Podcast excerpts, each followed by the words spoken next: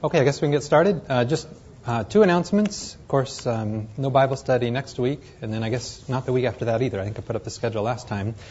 Um, there's a book out front that um, is a very good book that uh, uh Dorothy and I actually bought for the medical students a couple years ago, and we had some left over. So if you want to uh, pick one up on the way out, uh, it's an excellent read if you're looking for something over spring break.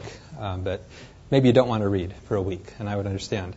Um, the other thing is, and I suppose none of you are going to be up in Canada um, during spring break, but there's going to be an excellent uh, conference in Vancouver, BC, uh, March 20 and 21.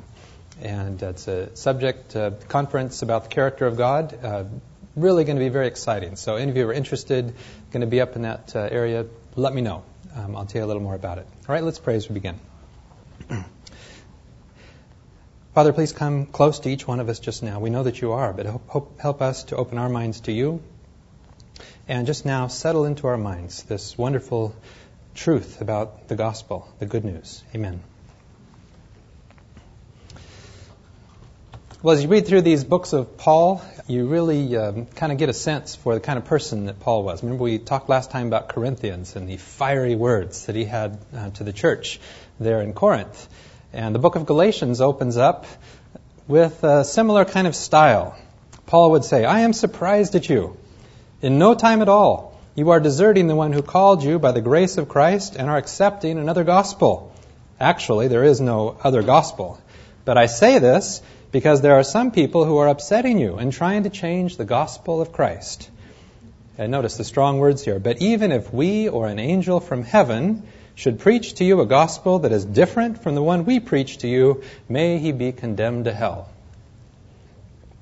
Now that's pretty strong. Um, imagine that uh, maybe you run into a, a, student after the Bible study today and someone said, uh, Well, what did Dr. Cole talk about? Uh, well, he talked about the gospel. Uh, what did he say? Well, he said, If you don't accept his gospel, may you be condemned to hell. I mean, can you imagine um, using words like that to say with such authority, I feel so strong about the gospel that if you don't accept this version of the gospel, may you be condemned to hell. Now, wouldn't that suggest, if uh, we accept Paul as an authority here, that uh, his version of the gospel be pretty important, that we understand what is the gospel, what is the good news. And it would seem that in the church here that uh, there was another version of the gospel that was circulating. And uh, what will really come up here in the book of Galatians is that um, you know these people were really coming out of a law-dominated existence, the Jews, and that we were put right with God mainly by keeping the list. And this is what Paul was up against, and this was uh, kind of at the core of the distortion of the gospel during that time. Of course, the gospel has been distorted in many ways uh, through history, but our subject really will be how do we understand the law and how do we understand the gospel. just again to make the setting about these people. We read this verse in Romans, but it carries through all the way. This is what Paul was trying to reform the Jews who are becoming Christians. Dear brothers and sisters, the longing of my heart and my prayer to God is that the Jewish people might be saved. I know what enthusiasm they have for God, but it is misdirected zeal. For they don't understand God's way of making people right with himself. Okay, how does God make people right with himself? Instead, they are clinging to their own way of getting right with God by trying to keep the law. They won't go along with God's way. Okay? So, trying to get right with God by keeping the law, and Paul is going to say, no, there's another way to get right with God. Just to, to skip forward, to say how strong Paul would feel about this. These people who were in a law dominated existence. Circumcision, of course, part of the law. And so Paul would come back to this and say, As for the rumor that I continue to preach the ways of circumcision, as I did in those pre Damascus Road days, that is absurd. Why would I still be persecuted then? If I were preaching that old message, no one would be offended if I mentioned the cross now and then. It would be so watered down it wouldn't matter one way or the other. And you can read this next part of the verse in any translation, and uh, this is the meaning. Why don't these agitators, obsessive as they are about circumcision, go all the way and castrate themselves? I mean, was Paul passionate about the gospel here? And uh, he is using very, very strong words to say, no, this is a distortion. Now, just in terms of a relative sense, notice what Paul would say about something like the day of worship. He would say, Some people think that a certain day is more important than other days. And it's true, some people think that. While others think that all days are the same. And notice, and if you accept another day other than the one that we've learned, may you be condemned to hell. But no, on the day of worship, we should each firmly make up our own minds. Okay, now not to diminish the significance of the day of worship in any sense, but again, as Paul would say, you accept another gospel, that's terrible. Okay, day of worship, let everyone be fully persuaded in their own mind. So, what is the gospel? Well, just what we've summarized so far about the gospel through Romans and Corinthians. Paul would say, For I am not ashamed of the gospel. It is God's power for salvation to everyone who believes, to the Jew first and also the Greek. For the, for the righteousness of God is revealed in the gospel. And we spent so much time talking about this verse in Romans because it is the thesis for the whole rest of the book. In the good news, the righteousness of God is revealed, the goodness of God, the love of God, the character of God. That is the essence of the gospel. It's a message about the kind of person our God is. And um, again, uh, coming up here to Romans 3, this whole passage three times mentions this one phrase. But Paul would say, God publicly displayed him, Christ, at his death as the mercy seat, accessible through faith. This was to demonstrate his righteousness. Of course, the supreme demonstration of God's goodness and love was demonstrated as he died on the cross and forgave those that tortured him to death. And uh, again, just one more. We could make so many more of these, but the one we finished the Bible study on last time here in 2 Corinthians 4. What is the gospel? For if the gospel we preach is hidden, it is hidden only from those who are being lost. They do not believe because their minds have been kept in the dark by the evil God of this world. He keeps them from seeing the light shining on them, the light that comes from the good news about the glory of Christ. Okay, again, character, the character of Christ, the kind of person our God is. Not that he's bright. The good news about the glory of Christ, who is the exact likeness of God. For it is not ourselves that we preach. We preach Jesus Christ as Lord, and ourselves as your servants, for Jesus' sake. The God who said, Out of darkness the light shall shine, is the same God who made his light shine in our hearts, to bring us the knowledge of God's glory, his character, and again, where do we see the knowledge of what God is like, his character? shining in the face of Christ. So, as I understand the gospel, it is God is just like Jesus in character, precisely like Jesus revealed him to be. And so, uh, talking about the uh, Damascus Road conversion here, uh, which we brought up several times, but just briefly, again, if you just consider all the things that Paul was doing pre Damascus Road, he was reading his Bible, he was going to church, he was paying tithe, he was uh, day of worship, all the things that uh, many of us would agree with, that's a wonderful list, Saul. A wonderful list of things that uh, you are doing that are correct. And remember what happened here when the light came and he fell down and he said, Who are you, Lord? And the word came back, I am Jesus, who you persecute.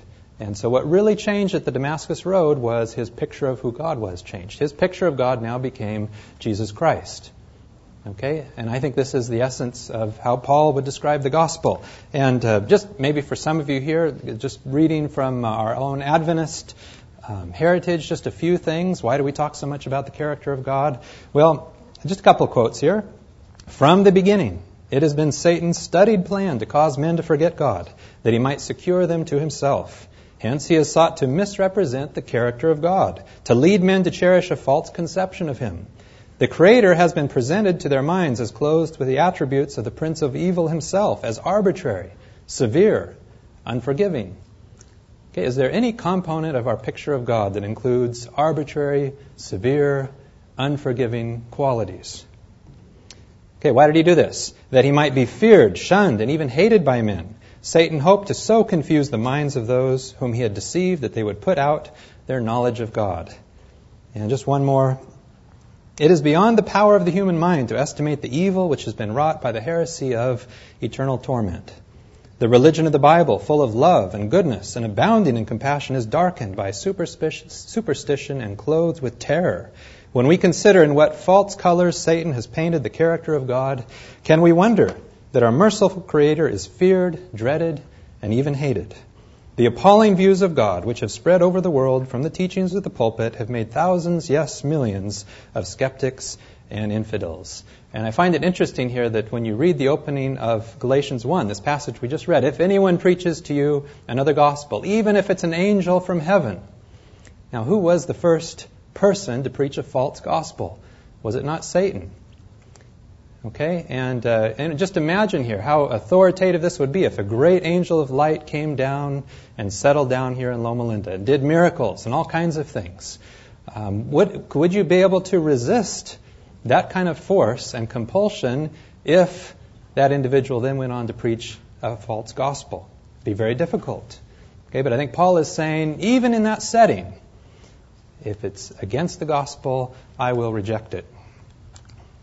Well, Paul would go on to tell his story, which is kind of interesting here. Let me tell you, my friends, that the gospel I preach is not of human origin. I did not receive it from any human being, nor did anyone teach it to me. It was Jesus Christ himself who revealed it to me. You have been told how I used to live when I was devoted to the Jewish religion, how I persecuted without mercy the church of God and did my best to destroy it. I was ahead of most other Jews of my age in my practice of the Jewish religion and was much more devoted to the traditions of our ancestors. Immediately after my calling, without consulting anyone around me, and without going up to Jerusalem to confer with those who were apostles long before I was, I got away to Arabia. Later I turned to Damascus, but it was three years before I went up to Jerusalem to compare stories with Peter. I was there only 15 days, but what days they were. Except for our master's brother James, I saw no other apostles. I'm telling you the absolute truth in this. And then I began my ministry. Okay, so we don't uh, consider this many years uh, period of time where it would seem that Paul really got uh, settled into the truth. Fourteen years later, I went back to Jerusalem with Barnabas, taking Titus along with me. I went because God revealed to me that I should go. In a private meeting with the leaders, I explained the gospel message that I preached to the Gentiles. And we just defined what that is. My companion Titus, even though he is a Greek, was not forced to be circumcised, although some wanted it done. Pretending to be believers, these men slipped into our group as spies in order to find out about the freedom we have through our union with Christ Jesus. Now, in the context here, what do you think these men were trying to figure out? Uh, he just talked about uh, our freedom here in Titus, who was not forced to be circumcised. Don't you think these men were sent to try to figure out is he circumcised or not? Imagine your mission as a spy to find out if someone is circumcised or not. Okay, they wanted to make slaves of us, but in order to keep the truth of the gospel safe for you, we did not give in to them for a minute. Later, when Peter came to Antioch, I had a face to face confrontation with him because he was clearly out of line. Here's the situation. Earlier, because certain persons had come from James, Peter regularly ate with the non Jews. But when that conservative group came from Jerusalem, that group we just talked about, where keeping the law was the essence of what was important, when that group came, he cautiously pulled back and put as much distance as he could manage between himself and his non Jewish friends. That's how fearful he was of the conservative Jewish clique that's been pushing the old system of circumcision. Unfortunately, the rest of the Jews in Antioch church joined in that hypocrisy so that even Barnabas was swept along in the charade. And we just imagine uh, Paul and Peter having a face to face confrontation after the resurrection. Um, it's uh, quite colorful. Hear the story. But when I saw that they were not maintaining a steady, straight course according to the message, I spoke up to Peter in front of them all. If you, a Jew, live like a non Jew when you're not being observed by the watchdogs from Jerusalem, what right do you have to require non Jews to conform to Jewish customs just to make a favorable impression on your old Jerusalem cronies? And you can always tell here when we're quoting from the Message uh, Bible. Um, but um, this is, uh, I think, quite accurately describes the confrontation here between Paul and Peter. Uh, the book of Galatians was the first book that Eugene Peterson uh, translated, and uh, I think it's uh, really a, a, very good translation. But you would never get these words from the Greek, okay? So it's not a, not a study Bible, perhaps. Now, reading on here in Galatians, yet we know that people don't receive God's approval because of their own efforts to live according to a set of standards. How do we get God's approval? But only by believing in Jesus Christ. And we've talked about this word. There is one Greek word that means faith, trust, believe. And we've said that in the book of James, the devils believe. Okay, that's not the kind of belief that we're talking about here. Really, it is trusting in Jesus. So we also believed or trusted in Jesus Christ in order to receive God's approval by faith, by trust in Christ, and not because of our own efforts. People won't receive God's approval because of their own efforts to live according to a set of standards. Okay, this is the mindset he's trying to change. We don't get right with God by keeping a list. Let me explain. It is through trust. We know very well that we are not set right with God by rule keeping but only through personal faith in Jesus Christ. How do we know? We tried it, and we had the best system of rules the world has ever seen. Convinced that no human being can please God by self improvement, we believed in Jesus as the Messiah so that we might be set right before God by trusting in the Messiah, not by trying to be good. Have some of you noticed that we are not yet perfect? No great surprise, right? Are you ready to make the accusation that since people like me who go through Christ in order to get things right with God aren't perfectly virtuous, that Christ must therefore be an accessory to sin? The accusation is frivolous. If I was trying to be good, I would be rebuilding the same old barn that I tore down. I would be acting as a charlatan. Okay, we're not put right with God by the effort at trying to be good. Paul is saying it is through trust in God. And God came in human form to restore us to trust, just like the thief on the cross. I mean, what good things did he do? What things on the good list did he keep? I mean, all he did was he turned, he saw the one hanging next to him, he admired him, and uh, he put his trust in him. And Jesus said, That's good. You trust me, you'll be in the kingdom. What actually took place is this I tried keeping rules and working my head off to please God, and it didn't work. So I quit being a lawman so that I could be God's man. Christ's life showed me how and enabled me to do it. I identified myself completely with him. Indeed, I have been crucified with Christ. My ego is no longer central. It is no longer important that I appear righteous before you or have your good opinion. And I am no longer driven to impress God. Christ lives in me. I mean, that is the whole purpose of the atonement, the at one. God is to live in us. The life you see me living is not mine, but it is lived by faith in the Son of God, who loved me and gave himself for me. I am not going to go back on that. Is it not clear to you that to go back to that old rule keeping, peer pleasing religion would be an abandonment of everything personal and free in my relationship with God? I refuse to do that, to repudiate God's grace. If a living relationship with God could come by rule keeping, then Christ died unnecessarily. Now, interesting here, if a living relationship with God could come by rule keeping, Christ died unnecessarily. Why did Christ die? Was it not to bring us back into a living relationship with God once again? So, trust in Christ, not the law. You foolish Galatians, who put a spell on you?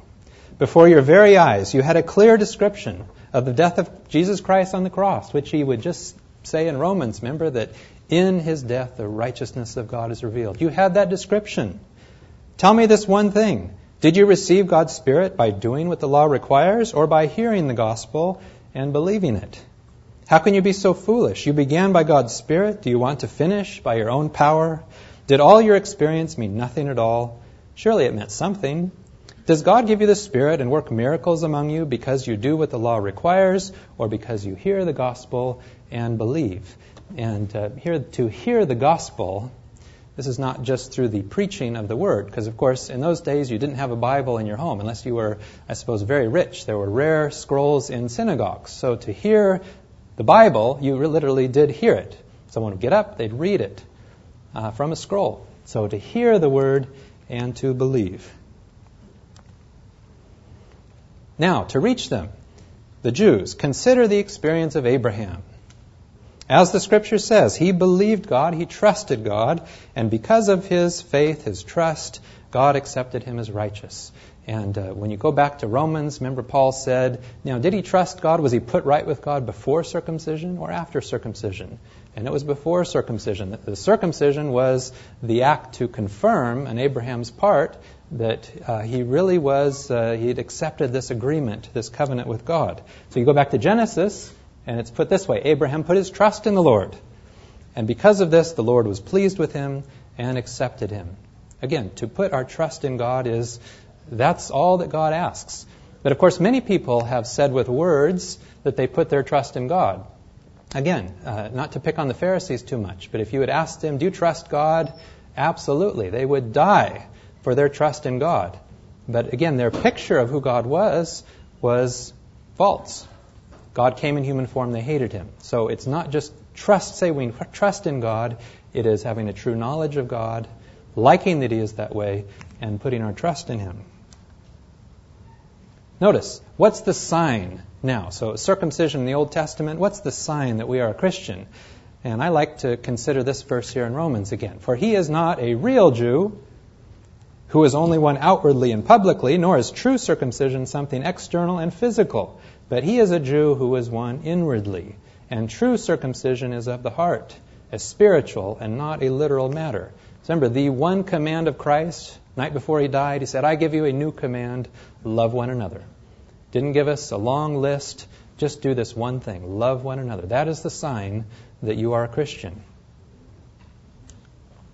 So, natural question then. Again, if you are of a, a, mindset that we're set right with God by keeping the law, and you've heard Paul say all of this, it's been read up in church, and you're up to this point, wouldn't this be your question? Well, if what you say is true, Paul, then what then was the purpose of the law? And we're just quoting here from Galatians. Well, what is the purpose of the law? How would you answer that? It was added in order to show what wrongdoing is. Now, that's very interesting. It was added. Um, what law would you say was added? Would this be all law? Or would this be just the old ceremonial law? What law was added? And it's interesting to consider other translations of this. What is the use of the law here in uh, CEV version? It was given later to show that we sin. And in the God's Word translation, what then is the purpose of the laws given to Moses? They were added, added to identify what wrongdoing is. And we, do we usually think of the law in this way that the law reveals wrongdoing. Kind of interesting here the way Paul described it, and maybe we could consider it this way. Let's say you have a pneumonia. We've used this illustration before, but I think it just ties in so well here.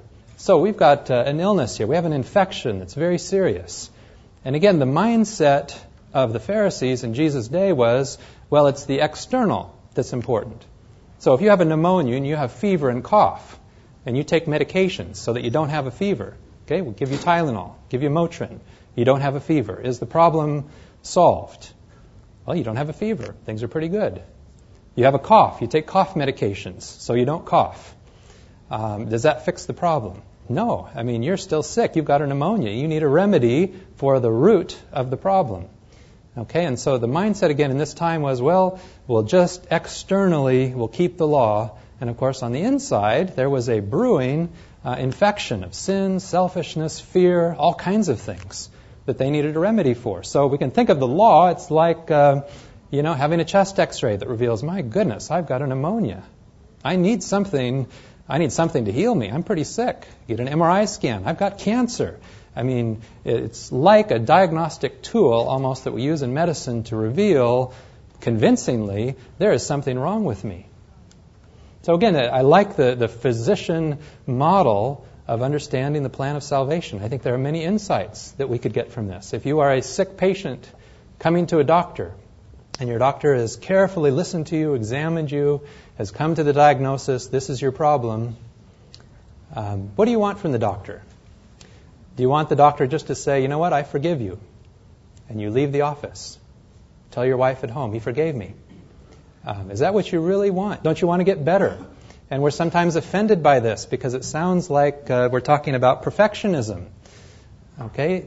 But are we supposed to get better? Doesn't God ultimately, I think what happens is uh, we, our trust in God is restored. We believe our heavenly physician, he's really trustworthy. You know what? I'm going to keep my appointments. He says I need to take antibiotics, and we'll apply that to the spiritual realm. But we trust God, so we're going to take the medication. We're going to keep our visits. We're going to stay in relationship, in contact with him. And uh, again, we're not working to heal ourselves. You can't work to heal yourself of a pneumonia or work to get rid of the brain tumor. Okay, our work is to stay in connection, in relationship with our heavenly physician. And then it is an unavoidable consequence. We can't help it. Healing occurs. But we're not supposed to work on the healing, we're supposed to work on the relationship. Okay, so then Paul would give a very helpful illustration. The law was added. And then he would say this. And I'm reading this in the King James just because we want to try to understand here. What is the schoolmaster? Paul would say, But before faith came, we were kept under the law, shut up unto the faith which should afterwards be revealed. Wherefore the law was our schoolmaster to bring us unto Christ, that we might be justified by faith. But after that faith has come, we are no longer under a schoolmaster. Now, what does that mean? And it's always helpful here to go back, consider other translations. I won't try to pronounce the word in Greek, but can you kind of see words like pediatrician uh, coming out of this? And so, other translations of this verse, it really means a boy leader. That is a servant whose office it was to take the children to school. So, this is someone in that time, maybe a slave, a servant, who would make sure that the child got to school.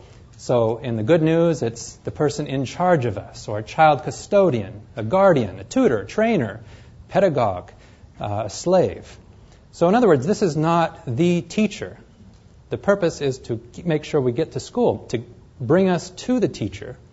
Okay, and so the law is really, it's kind of like a hedge of protection to make sure that we arrive and at the teacher, who, of course, ultimately is Jesus Christ. Now, we need to understand this a little better. So uh, let's read the whole thing here. I think the Message Bible in this section is just fantastic. And it's described this way. Again, spelled out in a lot more detail. Until the time when we were mature enough to respond freely in faith to the living God, we were carefully surrounded and protected by the Mosaic Law. The law was like those Greek tutors, which you are familiar, who escorted children to school to protect them from danger or distraction, making sure the children will really get to the place they are set out for. But now you have arrived at your destination. By faith in Christ, you are in direct relationship with God.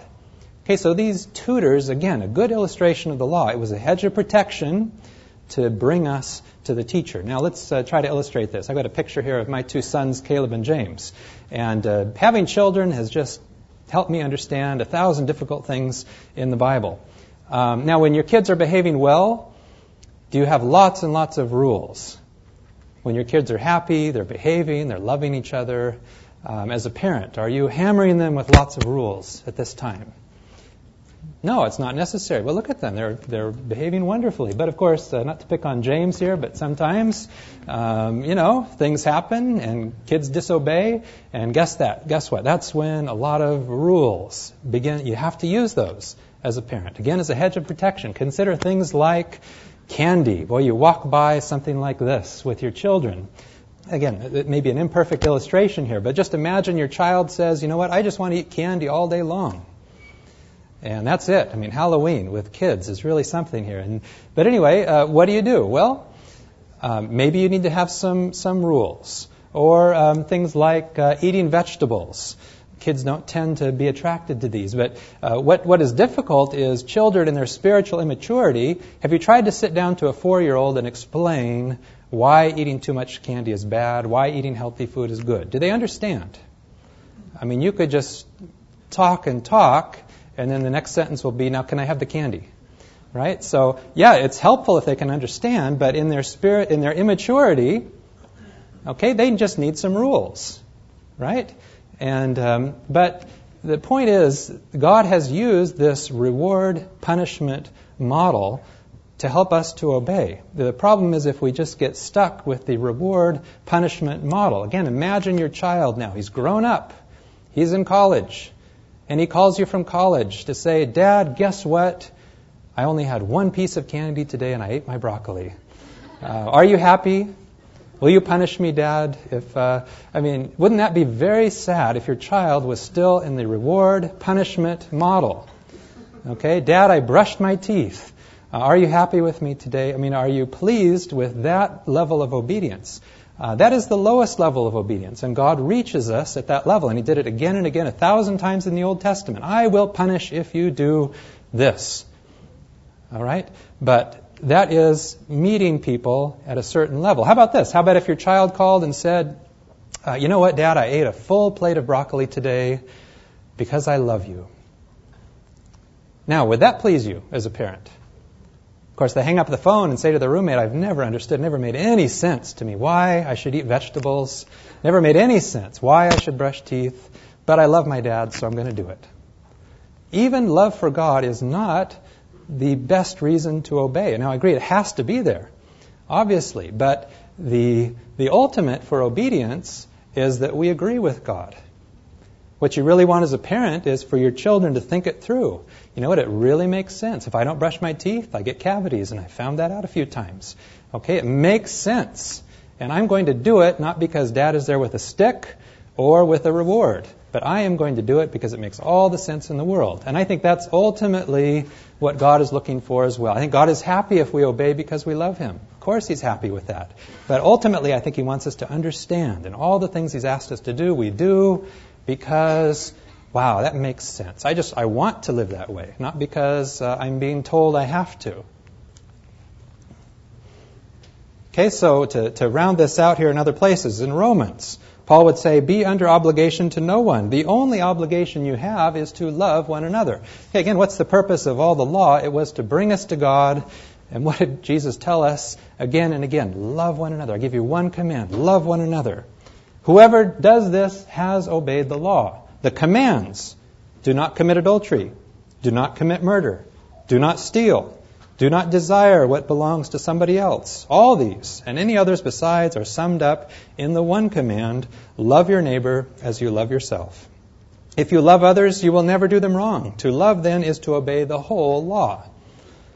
Okay, so God had to give Ten Commandments and a thousand other commandments to bring us ultimately to Him because the one thing He wanted is love others. And Jesus would say, even love your enemy and pray for them. And that's hard to do. So, shall we say then that the law itself is sinful? Of course not. But it was the law that made me know what sin is. If the law had not said, do not desire what belongs to somebody else, I would not have known such a desire. I mean, the law, it really is kind of like two things. In the law, course, even in the Ten Commandments, we see the first four, love for God. The last six, love for neighbor. So, in a sense, they are a reflection of God's character, a transcript of God's character. But of course, when we see God, even impartially, what do we immediately see? We see ourselves. Okay, we see His goodness. We see how we do not uh, we do not reflect God's character very often. So it comes back and it convicts us of how we're out of harmony with God. In 1 Timothy, Paul would describe the law this way It must be remembered, of course, that laws are made not for good people, but for lawbreakers and criminal, criminals, for the godless and sinful, for those who are not religious or spiritual, for those who kill their fathers or mothers, for murderers, for the immoral, for sexual perverts, for kidnappers, for those who lie and give false testimony, or who do anything else contrary to sound doctrine. And uh, so often here we consider Mount Sinai and we consider this magnific- magnificent scene here where God gave the Ten Commandments to Moses. But just when you look at the laws that God had to give, I mean, just it is a little bit sad that He had to give the law in the first place. You know, just imagine here that um, you're with your family and they're leaving for work, and you had to tell your family, "Look, there is no you have no other father or husband than me. Please do not choose another father another husband than me. Imagine that you had to tell your family, uh, you know what? We are going to spend a day together this weekend. I command you. We will spend that day together. We will not work. We will do something together. And the kids, oh man, burdensome legal system that we're under. Imagine that you had to tell your kids on their way to school, please do not kill anyone in class today. Um, wouldn't that reflect a pretty rebellious state in your home? What if you had to tell your wife, please do not commit adultery today? Would that not reflect a pretty sad state of your marriage? So again, the, the rules that God gave reflected the rebellion of the time. It is not the ideal. The ideal is you love others, you love even your enemy. For no one is put right in God's sight by doing what the law requires. What the law does is to make us know that we have sinned. It's so uh, redundant there. And as Paul would go on to describe here in Romans, when he read the 10th commandment, which says, Do not desire uh, that was just too much for him. Don't even want to do wrong. And uh, that, uh, that was uh, upset Paul when he read that. So when David would say, I gain wisdom from your laws, and so I hate all bad conduct. I mean, the rules really help do bring us to see the two sides. And uh, ultimately, of course, we agree with God, and that's why we don't do uh, things that are wrong. So in Romans 3, Paul would say, Well, then, if we emphasize faith, does this mean that we can forget about the law? What does it mean to be free of the law? Of course not. In fact, only when we have faith do we truly fulfill the law. So Paul is not saying just go out there and be rebels. You're saved by trust. No, he's saying don't start by trying to obey. Start by coming into a relationship with God. Start by trusting in God. And if you do, you will change. So maybe another illustration here. Imagine here we've got this beach. Maybe it's a beautiful beach, uh, but there are sharks out in the ocean. And so perhaps uh, because of time and uh, distortion of all kinds of things in our mind, we have come to believe that this beach is just perfectly safe to swim in. And so God has to come along and put up lots of signs. Do not swim. Danger. Uh, I will punish. Signed God. And we come by and we say, boy, such a burdensome legal thing. God has put all these rules that we can't have fun. And, um, and so, uh, but, but again, what ultimately, if we come to understand things, we see, my goodness, I would never in the world want to swim in that ocean. That's dangerous. And then, of course, we can walk by and God can take the signs down, right? Because uh, we don't need the rule to not swim in an ocean infested with sharks. And this is to come into agreement with God. This is when we're free. Really, we are free when we agree that what God has asked makes all the sense in the world. We are free when we can walk by this beach and walk on to a, a better beach where there are no sharks. That's what it means to be free. So, as Paul would go on to describe freedom, it really is in, in this context. Uh, first of all, in James on freedom. Do not deceive yourselves by just listening to his word. Instead, put it into practice. If you listen to the word, but do not put it into practice, you are like people who look in a mirror and see themselves as they are. They take a good look at themselves and then go away and at once forget what they look like. But notice, but if you look closely into the perfect law that sets people free, now do we usually think about the law in that way? Does the law set us free? If you look closely into the perfect law that sets people free and keep on paying attention to it, and do not simply listen and then forget it, but put it into practice, you will be blessed by God in what you do. Again, ultimately, we're free when we do everything we want. But everything that we want to do is perfectly in harmony with what God has asked us to do.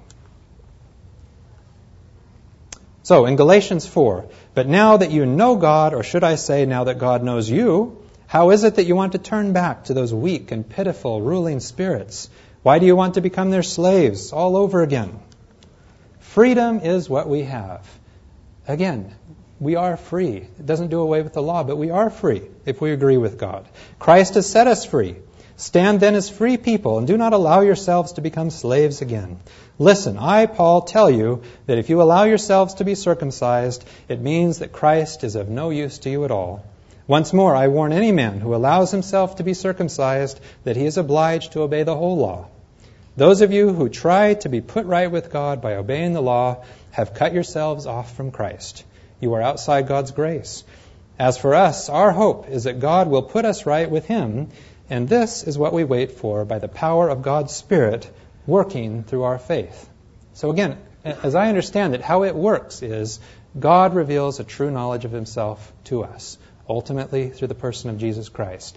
That restores us to trust and to relationship.